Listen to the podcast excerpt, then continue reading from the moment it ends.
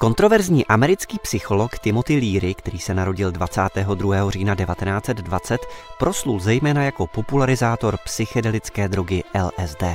Jeho život byl neobyčejně rušný, byl profesorem na Harvardu i vězněm, byl obdivován, stíhán i zatracován. Bývalý americký prezident Richard Nixon ho označil za nejnebezpečnějšího muže Ameriky. Členové hnutí hippies si jeho prohlášení zapnout, naladit, vypadnout vzali za své moto.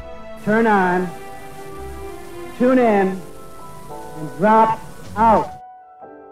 Vystudoval psychologii, kterou pak několik let přednášel na Harvardu. V roce 1963 ale musel slavnou univerzitu opustit právě kvůli svému kladnému postoji k psychoaktivním drogám. Líry viděl v psychedelických drogách potenciál pro nové formy psychoterapie. Pomocí experimentů na sobě i svých přátelích se snažil odhalit účinky psychedelik, jež patří mezi halucinogeny, na lidský nervový systém. LSD považoval za klíč k duši, pro mnohé se ale droga stala bránou do bohémského světa.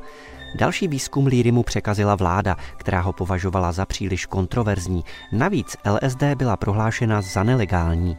Líry se ale drogám věnoval dál. Koncem 60. let byl za jejich držení několikrát zadržen.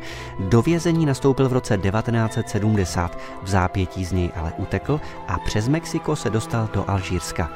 Tehdejší alžírský režim ho nakonec donutil k přemístění do Švýcarska, kde dostal politický azyl.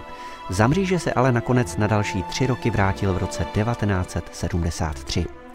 Když u něj lékaři v roce 1995 zjistili rakovinu, rozhodl se popsat proces umírání a vytvořil jakýsi scénář vlastní smrti, který nazval Plán umírání.